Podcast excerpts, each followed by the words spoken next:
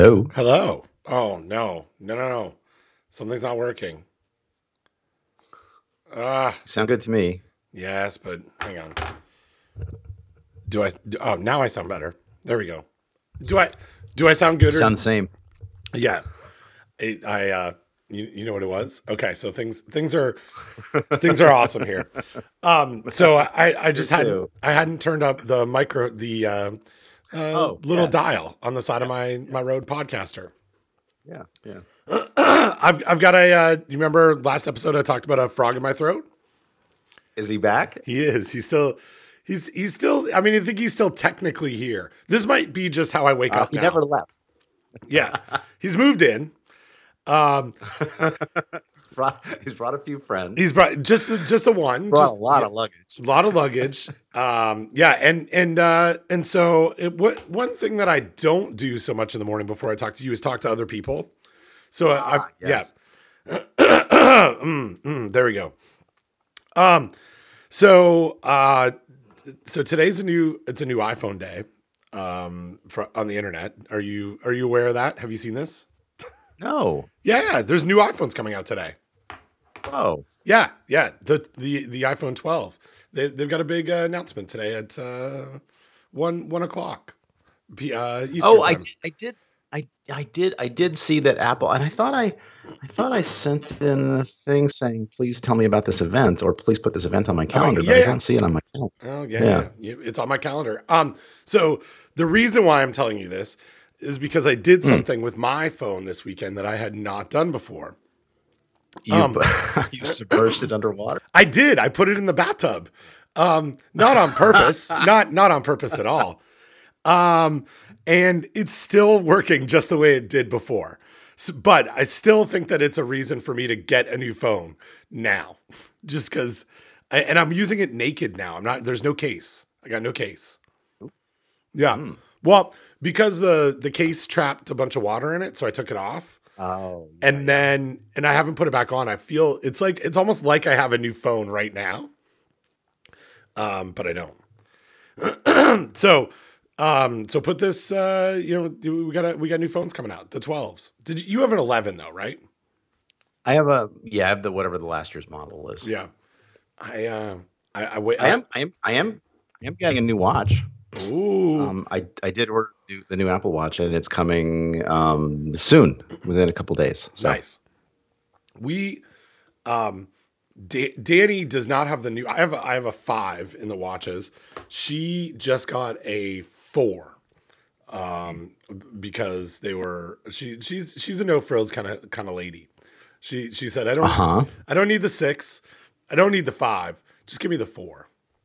So, Wow. yeah So, low maintenance. low maintenance uh and it's it, it was um uh, it was uh not not not pricey she's frugal she's a she's a frugal no frills kind of lady that's that's, that's my gal uh what am i all of a sudden I'm, it's, it's a this is a, a podcast from the 1920s all of a sudden um or a country music song. or a country. yeah, exactly. Um, yeah. So, uh, but uh, I'm so I'm holding out for two two things. I might have told you this that I want I want a new iPad Pro and I want a new MacBook, and and I don't think they're making those d- announcements today. So, um, but but I th- that's what I those, that's what's what my heart is set on. Are, are those two those two items? Um. So Hey, so yeah. so can we? I, I we, can- we'll, can we, this is Apple talk, and now we're going to pivot to tech talk. I just need to vent a little bit. Yeah. Um, so do you? How often do you get the thing where Text Expander says um, uh, secure inputs enabled by um, secure input prevents expansion, All- right? all and the the reason is login window. Yeah. Yes, all the time. Yeah, and so it. I have. Do you have a text expander to deal with that? Because I do not. I just have to. no, I got to no, click and I, secure it. Yeah. I- I have a text expander that get, that lets me type the date automatically by typing d date. Um, and I was getting ready to, and I also have a text expander for food safety talk. And so I opened a, I opened a drafts window, and I was going to start taking notes like of titles and stuff. And uh, and it and it and it's not working. So, but I'll just have to type things out like by by hand, like a like an Oh. animal. Th- that's not good. Yeah. Um. Well, and the only way to fix it is to reboot, unfortunately. Right. Which we're which you're not doing. Because well, well, because we're doing a podcast. Because we're in the middle I of could. yeah. It would disrupt the show. Right. True. True. True.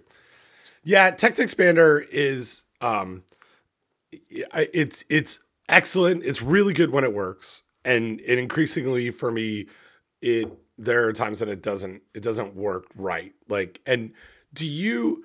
I, what I really don't like about text expander, maybe I need another solution for this, is the keyboard on the iOS for it.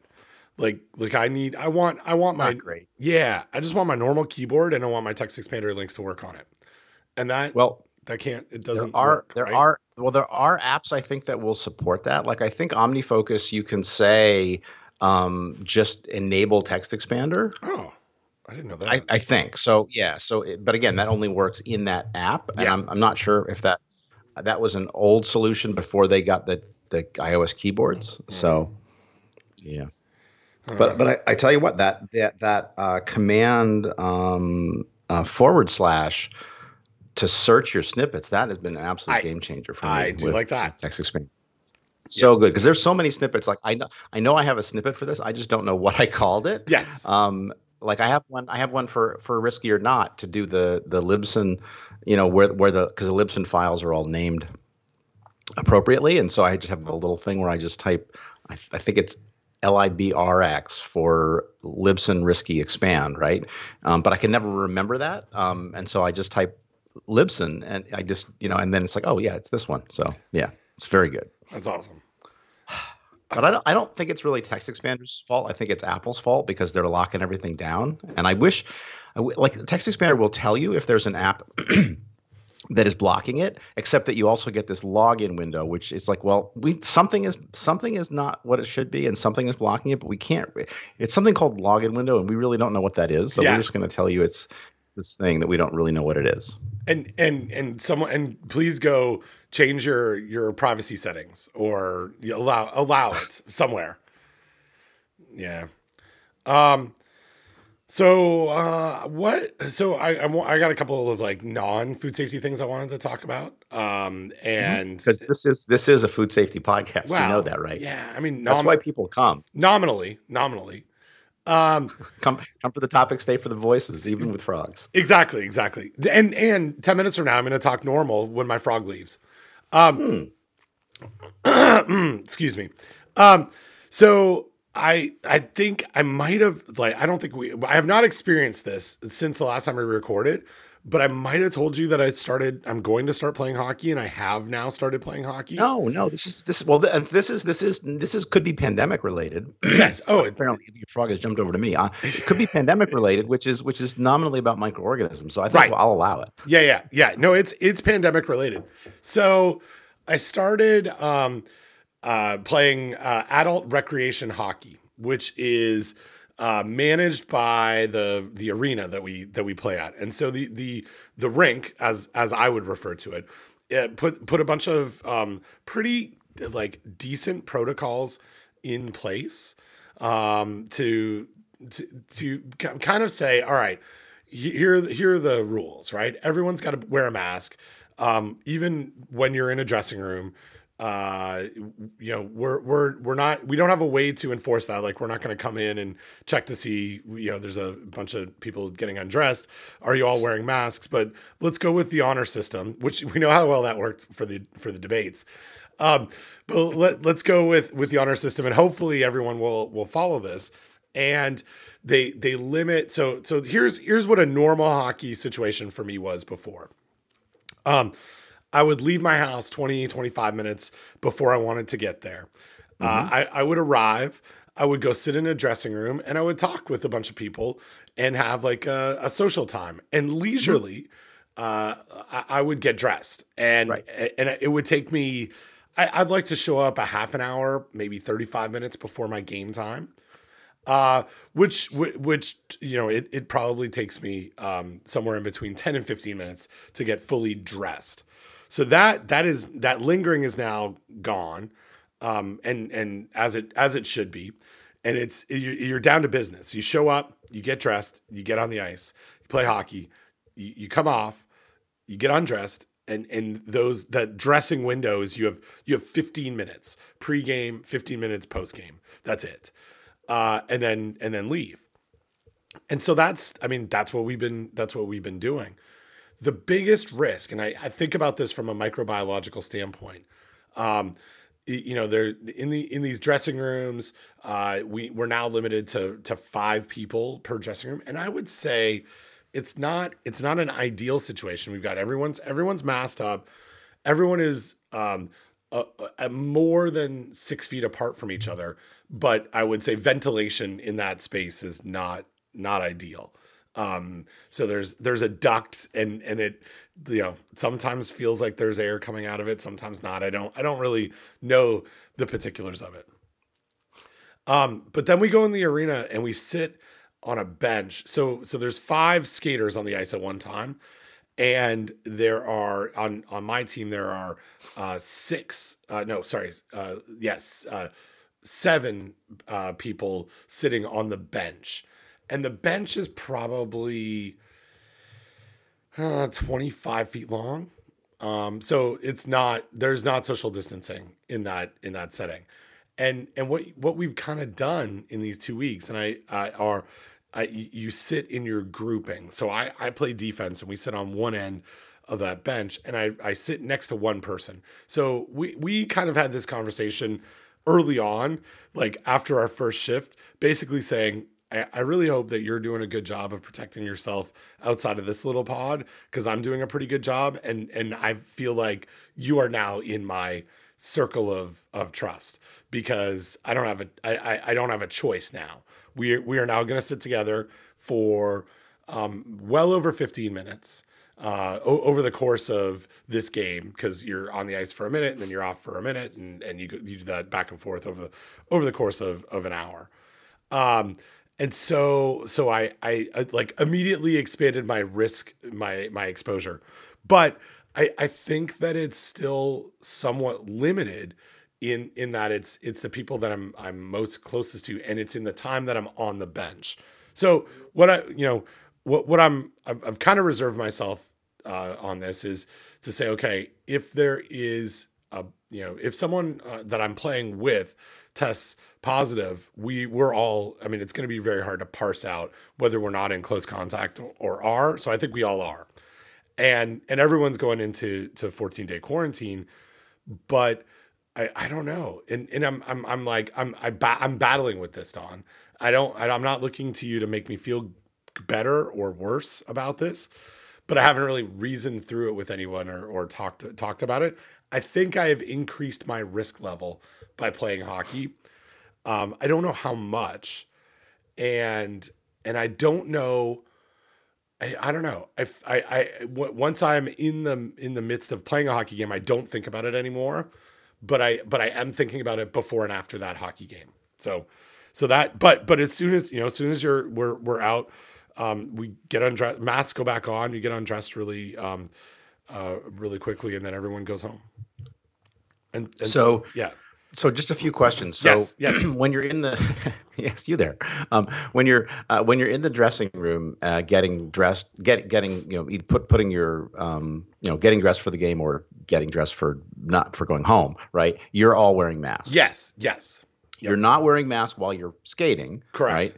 And you're also not wearing mask while you're on the bench. Correct, correct. And Be- and because because just you need to because you, you probably just been on the ice and you you need to like kind of breathe and the mask would inhibit that. I, I'm, it's actually not that. It's the practicality of removing Mm. and oh, because because you're wearing gloves. wearing right? gloves, and I've right? and I've got a um, a metal Oh. face mask. uh, So face mask. yeah, Yeah. so so the yeah that the practicality of that. Um, When I'm when I'm coaching hockey, which I have been doing um, a little bit, I wear a mask the entire time.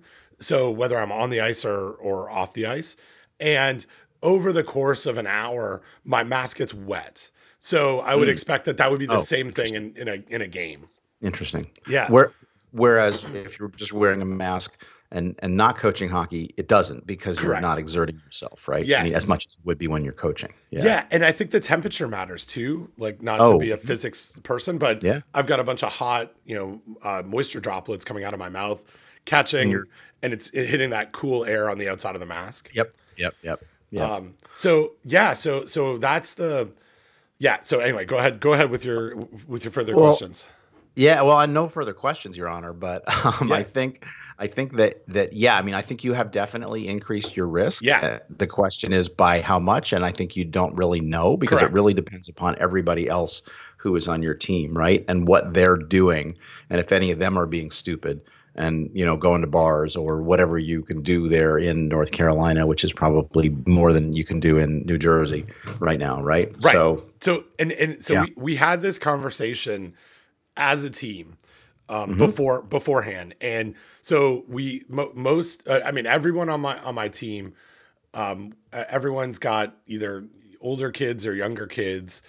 Um, they're everyone's working from home. Like with you know, hockey's not a it, it's a it's a rich person's game, right? Like it's you know people that I that I play with in, in the U.S. at least, um, people that I that I play with were we're all no no one are essential workers that are on on the front lines um except for except for two. And this we we did have this really interesting discussion. There's a um i have a, a doctor on my team like not me i'm a doctor but not but uh as as my family would say a real doctor an md um who who is um you know he, he's he's in a in family practice. Um and uh, a physician's assistant a pa um and so those two are pro- we as we talked about this probably our biggest risks right? Like yes they are um uh wearing masks all the time. They they understand infection control but they are um, they have a, a much higher likelihood of encountering someone who has symptoms. Um right, right. or or not. You know they're, they're just seeing a lot of people. Where where everyone else on on my um on my team we're we're all at home um Right, and right. our so but it's it's a very odd so yeah i mean i i agree with you. My i have increased my risk. I don't know how long i'm going to do this for. I i really like um looked at this. We we started up this is the second week. Um we started this up um you know and and and as we are seeing cases community spread increasing here in north carolina and and i th- i thought you know i i may get i may get four weeks of hockey in and then i might decide to shut it down because of the because of the community spread. And i don't know. This is the this is the really hard part. Like you you nailed something here. I know my inc- my risk has increased. I don't know how by, by how much, and I also don't know the threshold within the community that's going to make me flip a switch to say now my now now I believe that my risk has gone up so much that I I don't want to do this anymore. Well, and you and you also have to trust all of the Uh, other yes. people on your team, right? And again, not that they're not trustworthy, and you guys did have a, a conversation. That's great, but it's only it's like the you know the, that that that trite phrase, the weakest link, right? It, you're only you're only as safe as the least safe member of your team, who maybe again I don't know. Can you can you go to bars in North Carolina? What are the risky activities you can do? And have have people you know have they pledged to not do them, or are they going to do them? Right? Like and Right. you know so and then it also could just be like random. Maybe you know people are working from home but except one day uh, somebody has to go in to, to do something and they get exposed right? Or or who knows who knows what right? I mean Yep. because things are like i guess just as a for example so let's just again this since this is nominally food safety related and so um, we're as we've shared before as i've shared before on the podcast we're in the process of selling our house. And one of the one of the things that we had to do was to have uh, pictures taken of the house. And the photographer came and um, she was not wearing a mask. And we tried to stay far apart but we spent some time kind of walking around the house together. And it was certainly more than 50 the cdc you know 15 minutes. But again and we tried to, to to stay distant as much as we could. But you know in the end it was like oh well that's that's well i mean i guess i'm not going to tell the photographer how to do their job. I'm just going to try to stay the hell away from them right? Um and then the other thing too is I, as, as I think uh, we've we've definitely shared about it, the, the the my first colonoscopy on the podcast. Uh, we can now talk about my second colonoscopy, um, which also this time involved a COVID test, right? And what they said was, do the COVID test, and then you know five days before, and then we'll call you and let you know whether you can go for your colonoscopy. Because if you have if you have COVID nineteen, um, we're not going to give you a colonoscopy, right? And um, and they also said so after your COVID test, you need to isolate. Right. And right. If and and here's the thing, then you have to isolate and and wear a mask in your house because you might get it from other people in your house.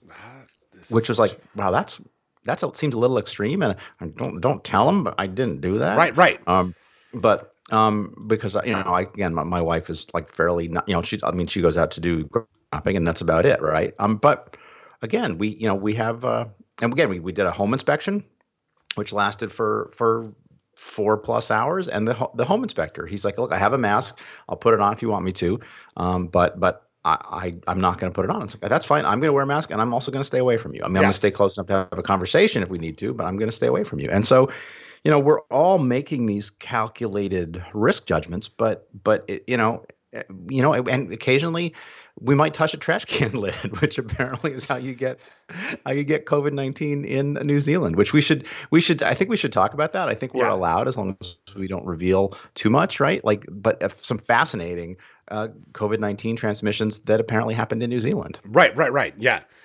Oh, Well, and so I just dropped you three links Yeah, that that i was are gonna i was gonna ask you for these so yeah, thank you yeah, Yeah. So so here's here's the other thing, and this is the like like like I said, I'm I I want to reason I want I want to I want to talk through I want to talk out loud about this with somebody. Um, and. Yeah. you, with you, I mean specifically, um, because that's good because i'm the only one that's here right now right, right, right. But but here's like the you know here's here's the the stuff that weighs in my mind, and this is the like this continues to be the hard part, and I and I like uh, I I don't want to um I I don't I I don't none of us want to be dealing with a pandemic anymore. Right? Like I didn't want to deal with a pandemic so much in March, but the, there was some level of excitement of like, "Oh man, this is crazy." But but now I now now Don it's it's impacting my my hockey and and it's now we've got we've gone too far. Uh exactly right? Like the like that's the that's the situation here. So working from home is one thing, but Jesus, mess with a man's hockey. Oh gosh, what are we what are we doing?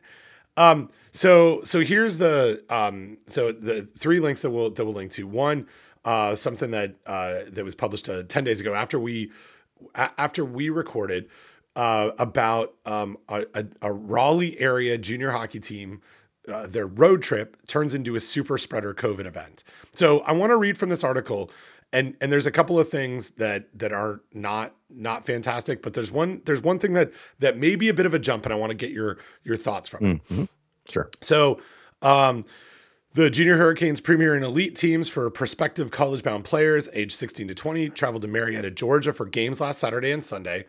Several players and staff tested positive for COVID 19 ahead in this. I want to underline that part of the trip and were left at home, but players and staff who, were, who tested negative were allowed to travel and play.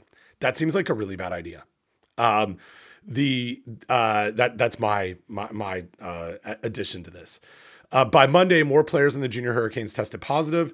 At least 19 of their opponents with the Atlanta Mad Hatters have since tested positive as well, according to parents there. And there's a little bit of I'll, I'll find another link here. There's there's an Atlanta news story on this because I've been I've been following this. I find this somewhat fascinating. Um, and also it kind of hits close to home because I know a bunch of these kids and and my or a bunch of the I know the organization um, and and uh, and a couple of the kids and a couple of my friends from from hockey who I do not I'm not playing hockey with right now. They had um, uh, they're billet families, so they host these kids who come from all over. So they had you know these kids that um, these the, these hockey players who stay with them. They they go to school, you know, go to online school. They um, they host them in their um, in their home for the for the hockey season. Uh, as you know, that's that's what billeting is. Um, and that's really like super common. So some of the billet kids got got sick. Um, so one thing I want to draw your attention to, which is, and there, you know, there's a whole bunch of things in here. Like it's it was within the uh, league's protocols to to test, and if someone tested negative, then they could go.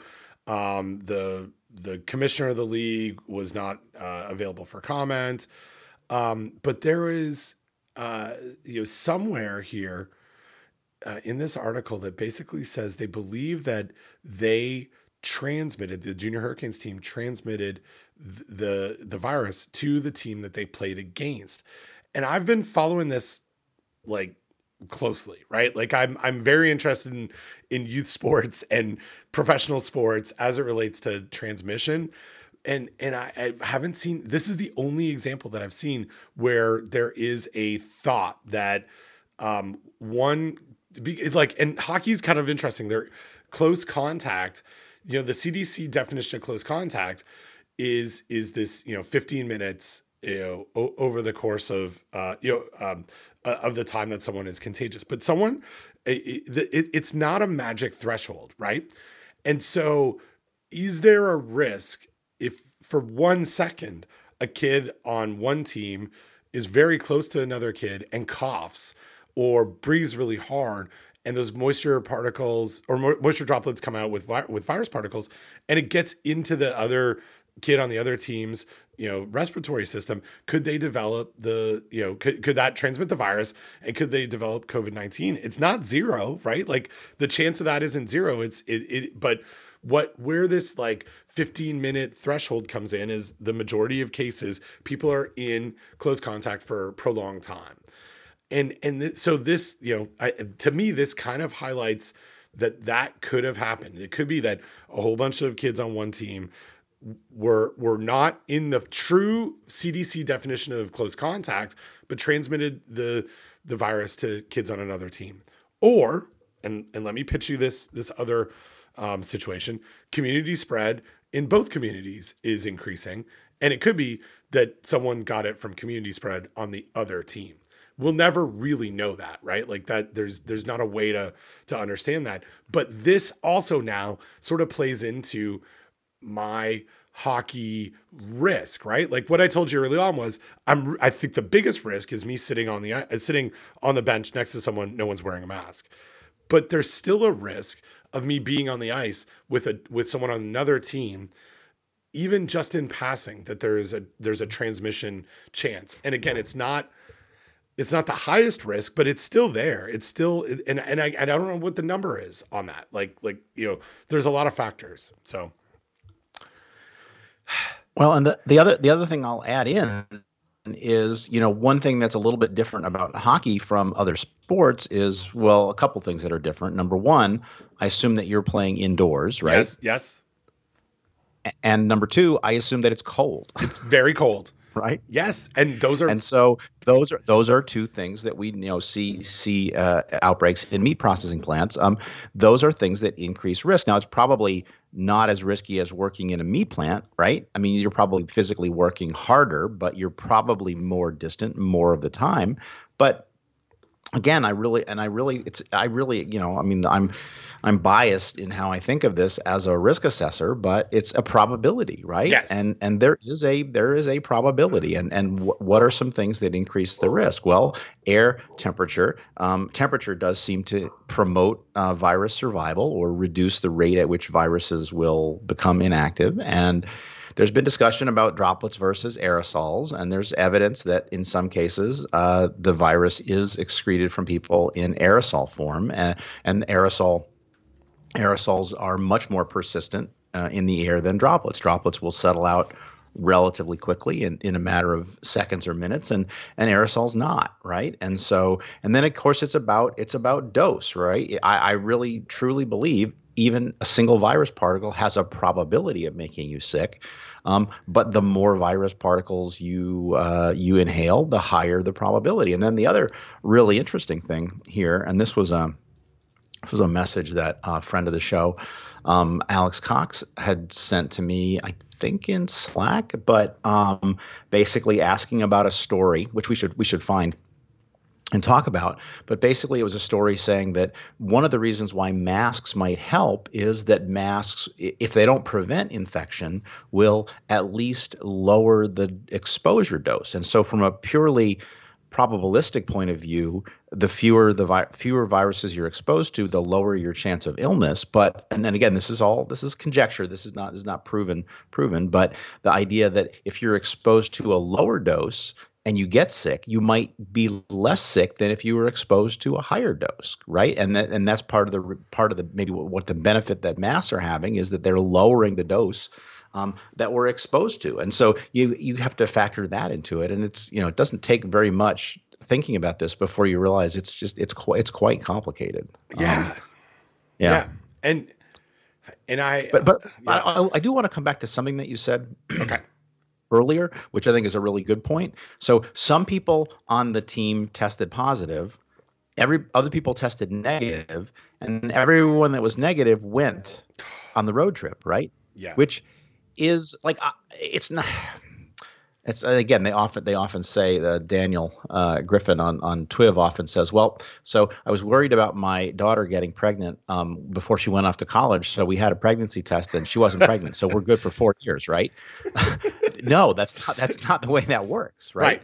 Um, and so the question is, so okay, these people tested negative. Well, the other thing is, you know, if, if you you know you if you if you become pregnant and you take a test the next day, you're not going to know, right? So so so the key question would be, okay, so those people that tested positive, were any of them in contact with people who tested negative? Like let's Oh, yes. let's test and trace, Yeah, right? Let's, yeah. So who so those people that were positive, who how did they get it? And then who were they around? And were they around any of the people that at the same time tested negative?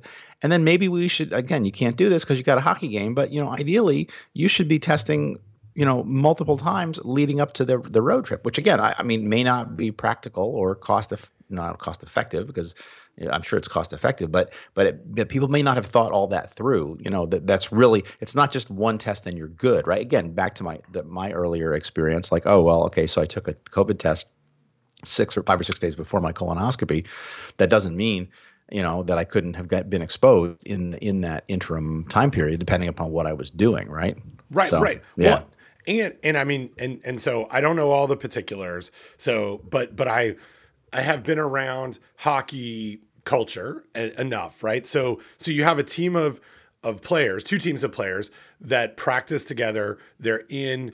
Uh, they they're trying to what you know what, what's described in this article is create their own bubble, right? But what that really means is similar to to you know our our pods and bubbles that we have in our social, and it, it comes. I mean, it, it literally comes back to exactly what you said, Don. These bubbles are only as good, or this pod is only as good as its weakest link. Uh, to mix all the cliches together, and so so you, you- you've got 16 to 20 year old kids who who are lifting weights, working out together, in dressing rooms together. Maybe they're wearing masks, maybe they're not, socializing together. They've all come from different parts of the country. They don't have a social network here. It's not it's it's different from my kids who go home and and and have their, you know, parents make decisions for for them um they they are living with these you know billet families. Th- they're everybody on those billet families are now in that bubble. Um a- and and you know the the, the team is is as you know the, the bubble of the team is is as strong as whatever parent or sibling in the in the billet family is. And and so what what's what's clear in these situations is that if you have a positive test right like this is all good until you get a positive and then all of a sudden you've got to to really evaluate who's in close contact and every, and and those close contacts need to go into 14 day quarantine and that's not what what happened here, right? Like it was we we had and I'll, I'll read a quote here. We contacted the league as soon as we had some positives. We contacted Atlanta as well as their owner. Quote, we had plenty of players available. We're learning through this. We all felt with the negative tests we were good to go. So obviously we went and played. We were navigating through this. And and that that's the like that's the that's the real you know the real hard part here in this in this situation um, is that that that could have led to the transmission of virus to a, you know to another another team because these these kids are sitting on a bus they're you know six hours to Atlanta um, they tested one day negative um, we we know that that it's it, that th- that means when you tested it, there wasn't virus. You know, your test was negative. There wasn't. Um, you you may have been positive and not producing enough virus. You may have been negative. You may have been positive and it was a false negative. Like there's a lot of limitations, and it was on the time that you gave that test. And did did someone then go do something after they had that that test? We don't know. We don't know any of that stuff. Um, but it yeah. So so this one kind of hit close to home, and then and all this, and then I, I I shot you two more examples or one more I guess that's that's a a, a good one, which is sort of shows the um the the potential amount of of exposure. So in Maine, there was a uh, a hockey tournament that happened, and an official, so a, a ref who was on the ice, tested positive. They estimated that he was in close contact with 400 people over the Right, course of the tournament, which is Right. not unreasonable. And Right. so now you got 400 kids, parents, well, kids and coaches uh, who are in quarantine from from one, you know, from one individual. And so anyway, it's yeah, this isn't I don't know. I like like I said I wanted to I wanted to talk about it. I wanted to I wanted to reason through it and I and like I said at the start, I don't know how long I'm going to do it for. Right. I, right. You know, so for all these reasons, and and it's only a matter of time before my adult hockey league has someone who tests positive who could spread it, um, and uh, and our, and our all of our youth leagues have the have the same issue. Like I I don't I don't think we're I don't I, you know I don't think this is uh, we're, we're gonna have a normal season by by any means or or even a, a complete season. So Yeah. Well, that's that's that sucks. yeah it's it, it sucks but also i i'm I, i'm i'm like battling with my own decision to increase my risk like i don't i you know i don't know Right. yeah Ugh. so so anyway that's that that's where that's where that's where things are at here um I, Well, I, di- I can't I didn't I can't find that uh, that article that that Alex talked to me about. I did I did find the wonderful XKCD cartoon about masks. Uh, Have you did you see that one? yes yes i did um I think I, I think I might have put that in the in uh, in our in our chat. So, yeah. So should we should we move to um because we we've talked a lot about fomites, right? Mhm. Let's let's talk about deep kiwi. Uh, Yes. for and protect protect the innocent. Uh, Yep. Because he he does he he he they they don't listen to the podcast. Right. Um and uh but but we're going to use some of some of their words. Yes. Uh, but but I did follow up, and and I believe um, uh, personal communication is how we will reference this. yes. Per- yes. This is this is cited this is cited in this podcast as personal communication. yeah. So so this starts uh, with with a, a tweet that that came to to us. Someone someone sort of tagged us uh, in this, and it came from uh, Carrie uh, Rudzinski. Uh, the tweet is Americans enamored with New Zealand's handling of COVID don't even know the extent of how good it is. Our most recent small cluster of cases was followed in such detailed contact tracing and gene swabbing, gene swabbing, uh, that they traced two cases to a trash can lid and an elevator button. Uh, so that's that that's what started us off on this. And the reason why you and I are really interested in this is our continued um, on again, off again relationship with fomites.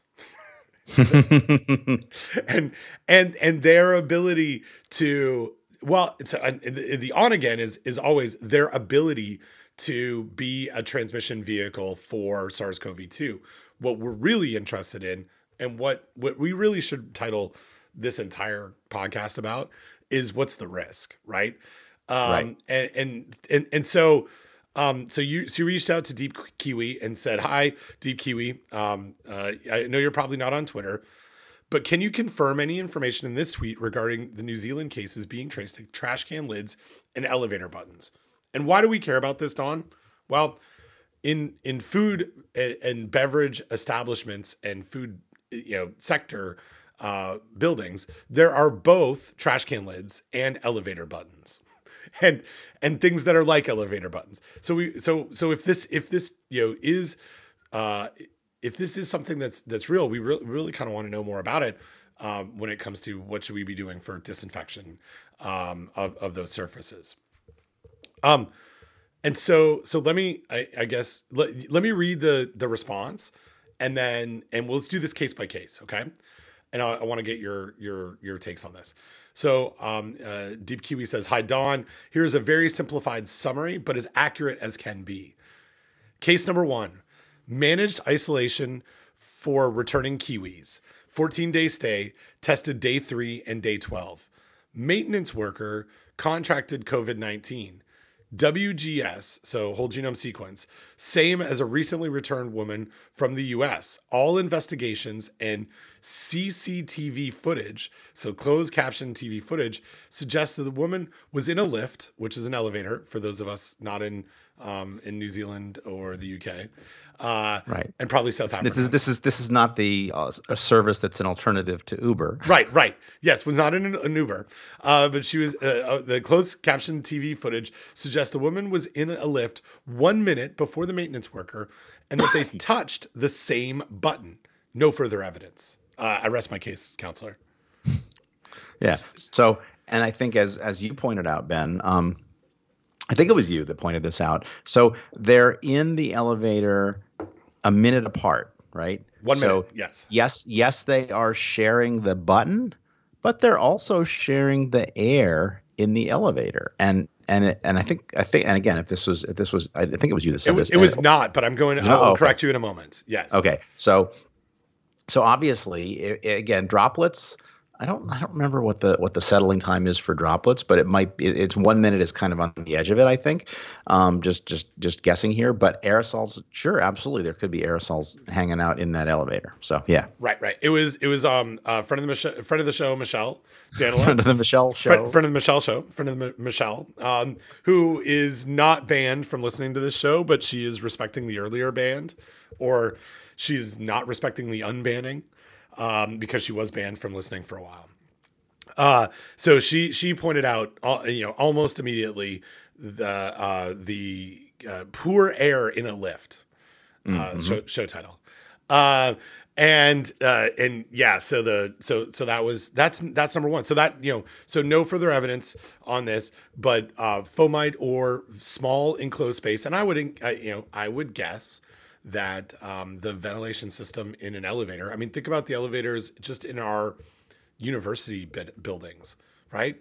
They're not like high tech. I don't think that there's this uh, um, air exchange for, to the outside from an elevator. Uh, so it, that that that you know whether whether it's the button or the air, um, it's the lift, right? That small Right. en- enclosed space, Right, right. And what we what we don't well, when we have CC well, someone has CCTV footage. I would be really interested to know um, were these people masked? And and I, I'm going to guess that they were not. Right. Um, if they were, it does change the calculation about the risk from the button versus the risk from the air to some degree. I think. Yes, yes.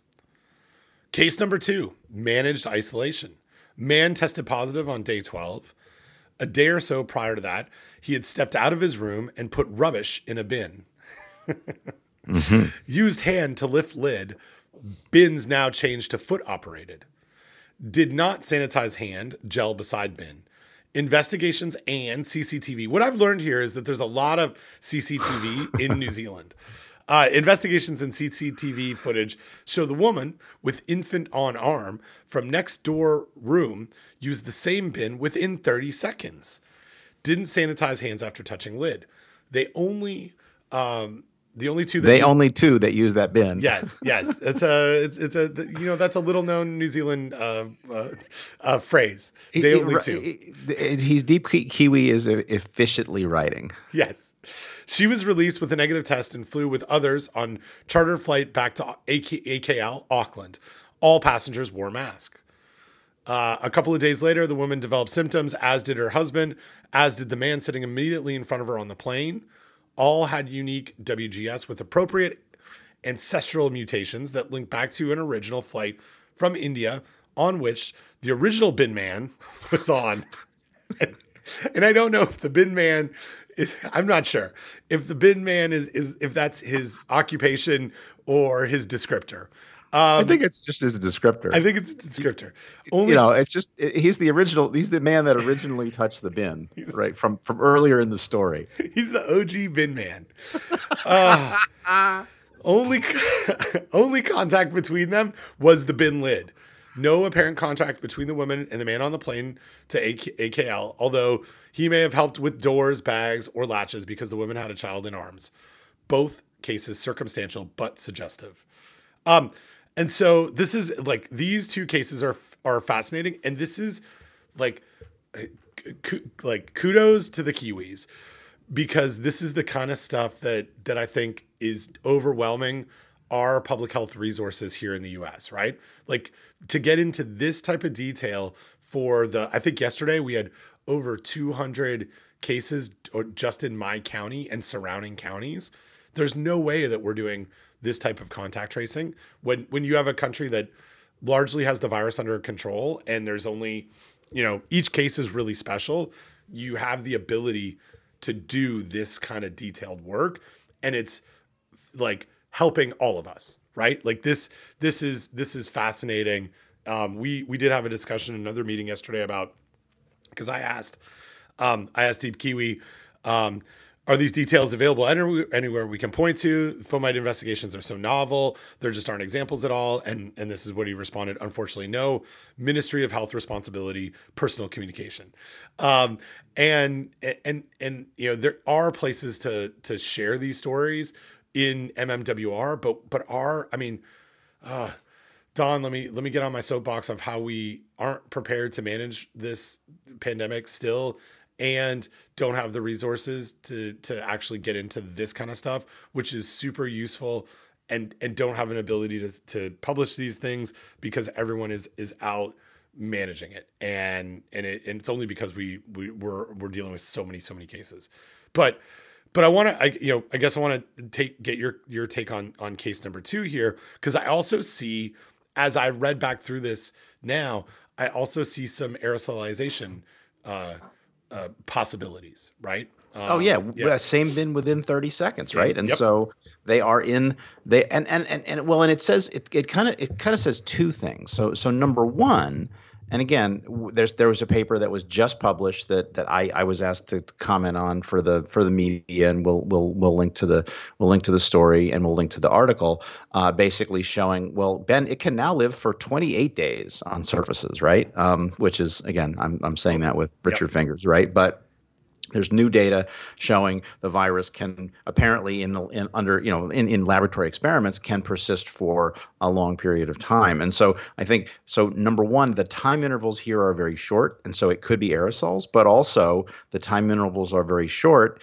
and there's and there's there's some reasons why um, and this was this was pointed out to me by someone who emailed my new internet friend uh, Manny Goldman from Rutgers Newark, uh, for, who had the Lancet article on fomites, basically saying, well, you know, all of these laboratory experiments they used they used simulated mucus instead of ac- actual mucus. And actual mucus actually has things in it that are antimicrobial because that's what mucus is supposed to do, right? Right. And right. so, yes. Um, so I think an, one thing I do want to underscore from both of these stories, whether it's fomites or whether it's it's aerosols, is the incredibly short time interval, right? And again, I'll, I'll point back to the Singapore Church article that are the Singapore Church cases that I that I talked about before on the podcast, where two people that were uh, pre-symptomatic sat in a church pew or a seat in a church. They didn't call it a pew, so seats in a church. And then uh, somebody else came for the next service and sat in the same seat. We know that from CCTV footage. And then that person got sick, you know, um, quite a number of days later. So again, suggesting it surfaces, but also pointing out that it's surfaces in in a short period of time, right? It's right, not right. It's not it's not 28 days, right? Um, so yeah. Anyway. Yes. Well, and and and this is, you know, this is where things get, I think, important for us in in the in in the food world, right? It, what we really need to be looking at is not and you know this is maybe this is where you're you're already at and i'm just like ha- having some like level of catharsis we need to think about the environment right it's the air it's the airflow it's the aerosols it's the you know high touch surfaces all together. We we it's not one is good, one is bad. All of these things are interacting with each other. Even with these very detailed examples from Deep Kiwi, we can't parse out whether it's surface or not. It's easy to point out one or the other. in a tweet or in a headline, but it is it's the environment that's complex. And and we just don't have enough information and data on these cases to to say which you know which is which is it? And and maybe it doesn't matter right? Like maybe maybe what matters is if people are in the same environment very close after one another or you know adjacent to one another um that's a that that's a risk. And that's something that's like super difficult to control in public spaces but relatively easy to control in food environments right? Like we don't know what the magic threshold is but before shifts are changed to add additional time five minutes, 10 minutes, whatever it is, with, with each minute, that's probably reducing risk. You know, if I think about um, a meat and poultry processing plant that's running three full shifts, right? Like in, in our, you know, eight, three eight hour shifts, it, it certainly will change my output if I stall 15 minutes between each shift, right? Like that's that's 30 minutes in my um well, or 45 minutes in my in my day that I'm not running running my line. But but does that that 15 minutes that lets aerosols um, maybe settle and changes the um, maybe changes the dynamics of the of the fomite it, it may may be a good risk reduction step right like but it's about the it's about time in the environment not not one or the other aerosols versus fomites does that make sense? Yeah, well, I mean, yeah. So the the extent to which time is important is is, is something that we're still wrestling with, right? Yes. But uh, but well, and on the one hand, you know, we're kind of saying two different things, right? On the one hand, CDC says, well, you have to be in somebody's space for 15 minutes, right? Whereas that was not true in this case. We are saying that you know it, you need to be in you need to be in the company of an infected person in the space that an infected person was in you know within a couple of minutes again yeah. it's i yeah people people i mean it's it's confusing and we we're we're at this point we're just we're speculating but and trying to trying to trying to make sense of all the available data and trying to kind of fit all this into a mental a mental model that uh, that makes sense right right well and and and i want to come back to there's nothing magic about that that 15 minutes. It's just oh no, right? Like yeah. it's it's the the I, I think I re- like and I, if I remember this uh, correctly for the justification, it's the in the early on contact tracing data, 95% or 98% of cases had been prolonged more than 15 minutes within six feet right? Like so so so even whatever that missing 5% or missing 3% or 1% you know when we're when we're looking at just the vast number of no you know uh, illnesses in the in the community it's still it, it's it's probably both of those things right? Like the longer you're around someone certainly increases your risk but but only being around someone for a short amount of time doesn't make your risk zero. And and right. not, and and right. and that that is the same for being in that environment after someone has been in there isn't zero right it's it's less or whatever yeah right Whew. right yeah, and then you know, and the other thing that, that people have been talking about a lot is, um, which I'm, I'm glad they're I'm glad they're using the phrase super spreader events. Yes. Um, rather than super spreader people, but because we don't really know if it's the person or it's the unique confluence of events. Maybe it's a person who is at the peak of shedding the virus, and it's a scenario where there's a lot of inhalation and exhalation. Again, I keep coming back to the choir practice example, right? Like a you know a very good example of a super spreader event because you have a bunch of people indoors all breathing in and breathing out a whole lot, and uh, and you have one person uh, who is at peak sh- peak you know shedding of the virus, and then and then you can see a lot of people getting getting sick from that, and then trying to figure out like okay, how does that relate to scenarios in meat processing plants or or other other situations? So yeah. Well, and and the event itself is a like here, part of the mental model of that is well, you've got the person right you have the activities of the event. So, so for instance, if we were thinking of um, a large uh, ceremonial gathering on the front lawn of a of someone's house, um, the people's house, uh, where there's a lot of hugging. Um, that that's part of the event, right? Like the activities, Right, right. Uh, but then there's the environment, Yeah, right? and then wedding, weddings and funerals, right? Like Right. we've had super spreader events at weddings and funerals. What are people doing at weddings and weddings and funerals? Well, they're probably emotional, right? They're probably doing a lot of hugging, maybe crying, although we don't know that tears spread COVID nineteen, right? But um, and they're in each other's personal space a lot, right? And so, uh, yeah, Yeah, so so it's like it's a factor of the people, the environment, and the actions, right? Like those are those- Exactly. yeah, the, it, and and that's that that's exactly why it's a super spreader event that encompasses all of those. Not like as you said, a, it- it's not about one person. It's it's about the factors that that that person then interacts with others um, in.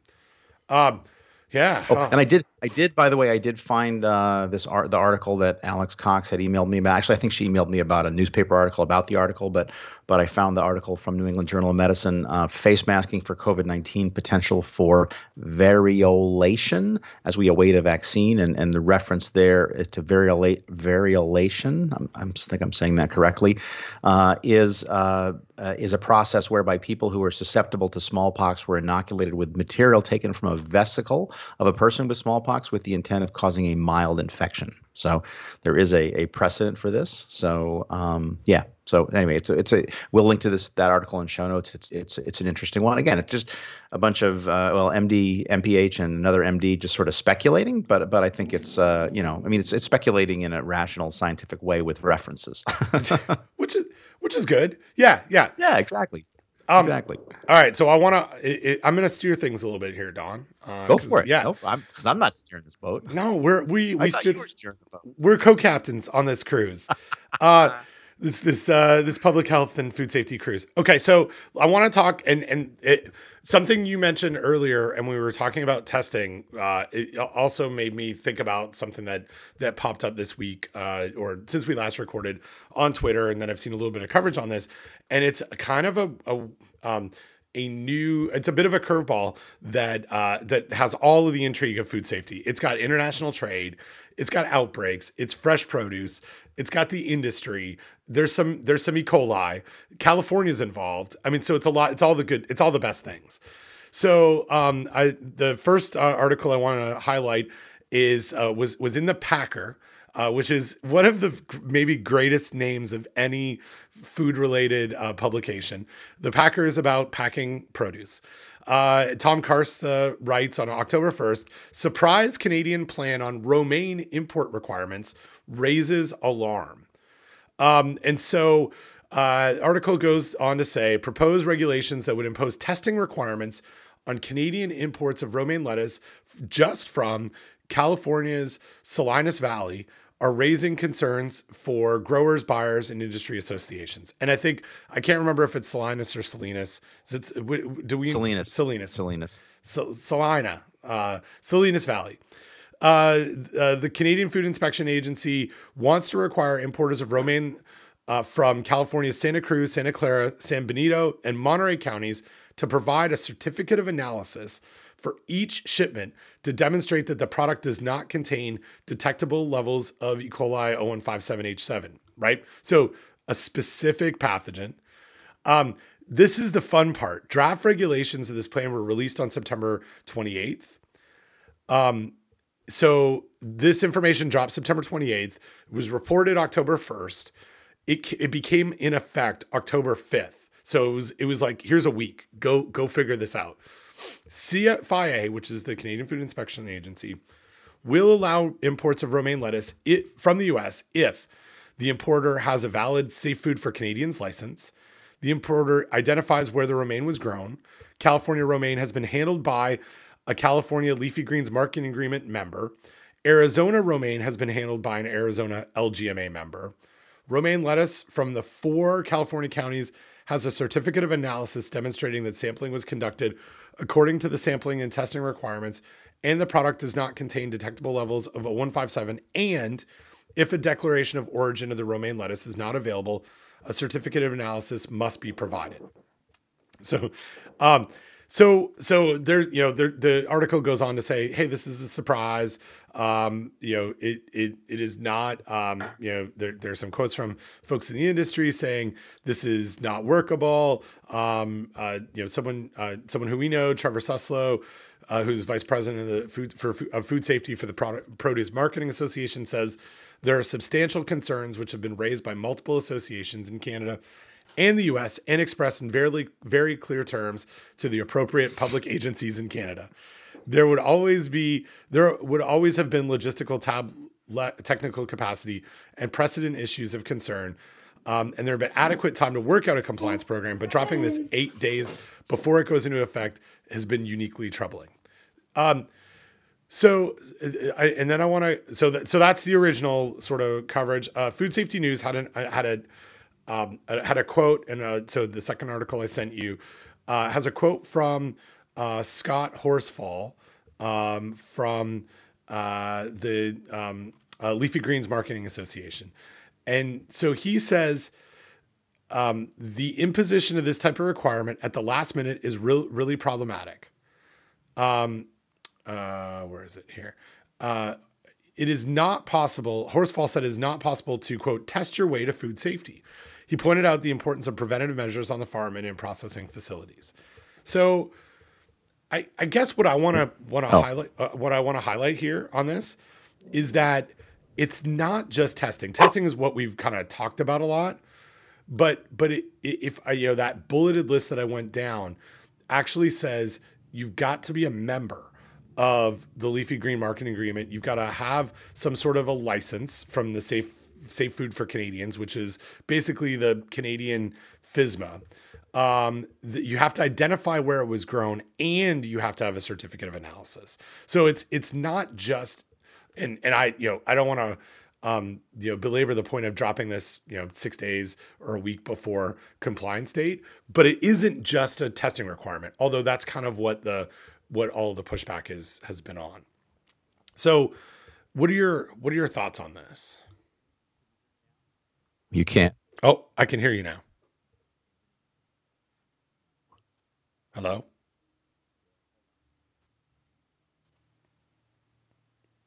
Don, I may have lost you.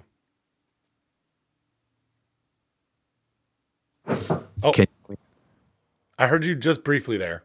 how about now? Now, now, yes, now, yes, very oh, much. God, I'm Anyway, uh, yeah, I don't know. I got a, some sort of a fault in my microphone, um, and plus my dogs are going nuts. So, um, uh, so I, I was I originally was going to say um, you, you you really you really need to start with the food safety news headline. Uh, fresh produce industry never likes testing, such as that now imposed by Canada.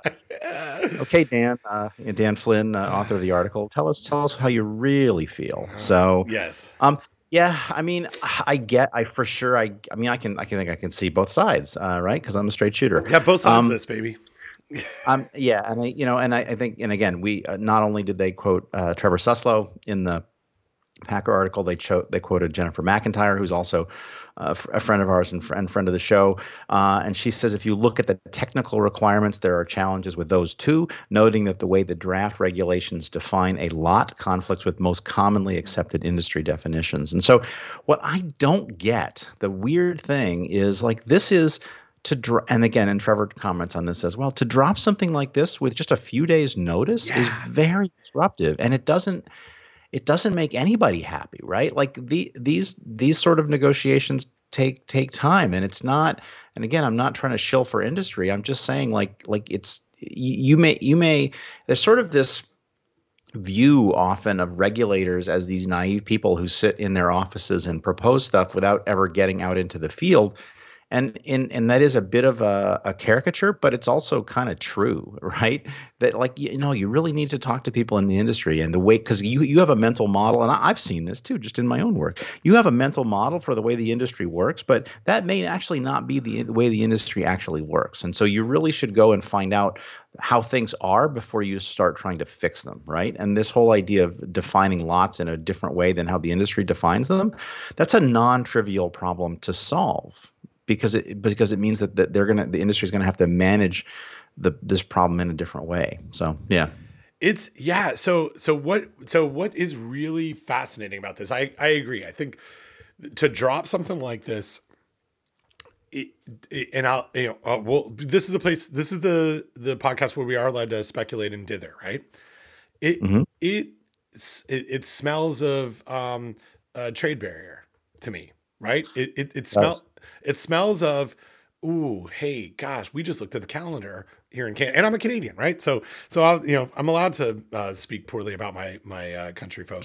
Um it, it looks it, it's like oh gosh hey oh hey uh, hey uh we we just looked at the that was my Canadian accent um it, it's uh it, oh oh gosh hey we're we're all of a sudden it's a Minnesota accent uh which is not true at all uh we forgot that it, it it's the time of year that we get lettuce from the uh you know the the Salinas Valley. And so um we should probably put some testing requirements on that and and maybe delay that so we can protect our um you know industry here that might be like greenhouse. I don't even know who's producing lettuce um but maybe hoop house stuff this time of year just for a couple of weeks um and and see how that goes. Uh i don't i and but but it, you you nailed it um jennifer uh, uh, uh you know obviously her her comments are are exactly bang on and i want to highlight something else from the packer article from um, Jane Proctor, Vice President of Policy and Issue Management for the Canadian Produce Marketing Association. The Canadian industry said that CPMA and other stakeholder organizations were caught completely off guard by this announcement. So the Canadian industry didn't know about it. CFIA just like kind of dropped this. And this kind of puts everybody into a weird spot. Why not have this conversation in June? Right? Yeah, Like, yeah. uh, i- i- and saying we're thinking about doing this. We know, and and I get the timing of it, right? Like if we look back, 2017, 2018, 2019, we had outbreaks linked to romaine and leafy greens that were originating from that specific geographic location that affected both Canada and the US, right? Like that's why the last three years at US Thanksgiving, I've done a bunch of media interviews about, you know, should we have Caesar salad with our turkey, which is not a traditional side, in, in but but it, it's a good lead uh, for for the world of, of media. Um, but but why, you know, I don't know why why have know, this wh- conversation now? a really good time to have the conversation would be um, like after Thanksgiving, right? Or January. And then you have a whole nine months Yeah, leading up to this, right? Yep. And and so I guess maybe so maybe I can imagine that after the la- after the third year of problems, somebody sat down and started to work on this, and then it, they worked on it, and they got you know they got sidetracked with other things, maybe you know COVID nineteen, and then they're like, oh well, crap, it's we kind of got to we got kind of got to throw this this this thing over the wall and get it out there because we were coming up on this. All right, well, it's good enough, right? Let's go. And it's I just don't it's I don't think it's going to end well for uh, for public health uh, public health agency of Canada and Health Canada, right? It just it makes them it makes them look kind of stupid, yeah. Right? No, I agree. I I, agree. I mean, it's that it's this is not a good look. I mean, yes, good, go protect public health, but but Jesus, you know, do, this is not how we do. right and and also like let us know let us know the rules right? Like like I, Right, and i think that's in, in, ti- in time in time to adapt to them or Yes. at least argue with you about the finer points right? That- let's have some back and forth about what's workable and we like we see where you're trying to go with this but let me let, let me tell you why this is this is not going to work for us right? Yeah. i mean and the ultimately the consequence is going to be that there's there'll be a romaine lettuce shortage in canada and there may also be lawsuits. If this is shown to be a non-tariff trade barrier you know and it goes all the way to the wto there's there, there's there'll be lawsuits. Right right. Yeah and and it's and yeah. Uh, anyway i i i thought the there hasn't been a lot of public discussion about it. I mean, just the the Packer, and I, I'm sure there is a ton of discussion within the produce trade associations and regulators. Like I'm sure this was a surprise for FDA as well. yes yes. um you know and and so i'm sure there's a lot of back and forth going on behind the scenes that you and i aren't privy to but um but it hasn't really like you know the the news cycle e- even in our normal food safety news cycle this hasn't really hit the you know a lot of discussion and it and it is significant like this the other thing that's interesting to me eh, is singling out 0157H7, right? Like like why not why not say no Shiga toxin producing E. coli or right no right right like where you can where the assay for those two things is is relatively you know the same. Or no you know we know we've had 0157H7 outbreaks from you know in, in the past but but if we're going to require a certificate analysis I'd also want to see salmonella on that list. Um, and if you're going to do the sampling go ahead and do it. So that that's also I don't know odd to me. Um, but it's you know it, it I you know like you said I kind of see both sides. It's just the timing that is uh, surprising um there was something else I wanted to wanted to talk to you about. Let me see. I, w- I was doing some I was doing some work this morning while I was I while I was laying in bed making sure that my one kid was up in time for his 7:30 a.m. class. I went back to bed and, and went to the went to the uh, my my my now naked iPhone that was uh, washed in the in the bathtub. Um. Uh, well, let's well, while you're while you're doing that, we do have some um, listener follow up. Let's do it. So, um, we we've and and so here's here's the thing. So we have um, we have this other podcast that we do that is not really designed for follow up, um, and so we're going to do follow up for that show on this show. Uh, although we might we might periodically revisit issues, but but I think we need to let them sit for a, a little while. So um, so uh, so first of all, um, a brand newly retired uh, and friend of the show. Um, uh, let let's call him uh, uh, what's a good name for him? Um, Deep Deep X Fed. Deep X Fed. Um, yes um, who who is again a friend of ours who who worked in academia for many years and then uh, went to uh, another job in academia and then went to the Food and Drug Administration and who's now retired and who apparently now has lots and lots of free time where he can listen to our podcast and then send us feedback. Um, we had on the last uh, on the last episode uh, we talked about or on some oh I, this was yeah this was on the risky or not where we talked about phytohemagglutinin and uh, and and, and the, this is just a one line message check the bad bug book for info on phytohemagglutinins and so we will absolutely link to the the bad bug book um, uh, uh, chapter on phytohemagglutinin, uh, which is which is good uh, good information and feedback for an episode of Risky or Not that we uh, posted recently. And I will let me just uh, put this in the internet so we can find this. Perfect here quickly. Um, uh, you know, Ben, I have. Go ahead. Well, can I now that now that Deep Fed's no longer in the in the Fed, can we put a call out to um, the the publishers of the Bad Bug, Bug book, which is a, a an excellent resource that could use some design uh, love it, it is uh, very very you know there there are many um, uh, authors and editors and and I, I don't want to I don't want to call out everyone but this is a, a, many you know many FDA scientists who put this together I think it, it could use some uh, some some non uh, PowerPoint or Microsoft Word design to make this a, a much nicer uh, book. Well, and it could be it could maybe actually be an actual web page instead of a PDF uh-huh, linked PDF, uh-huh. but I'm just saying, yeah. Yep. yep. Yeah, there's no way. Wait, oh, this is weird. So yeah, you could, so we can we can we can we can link to the bad bug book, and you can scroll to the bad bug book, and then you can um, find the chapter. But that's and, but then you click yeah. on the chapter, and it moves you in the web page to the chapter, but it doesn't. Yeah, it doesn't actually change the URL. So yeah, that needs some work. Yeah. Um, yeah. Uh, and, and, anyway, there's a really good, um, like three pages on phytohemagglutinin, uh, on, and it is known as kidney bean lectin.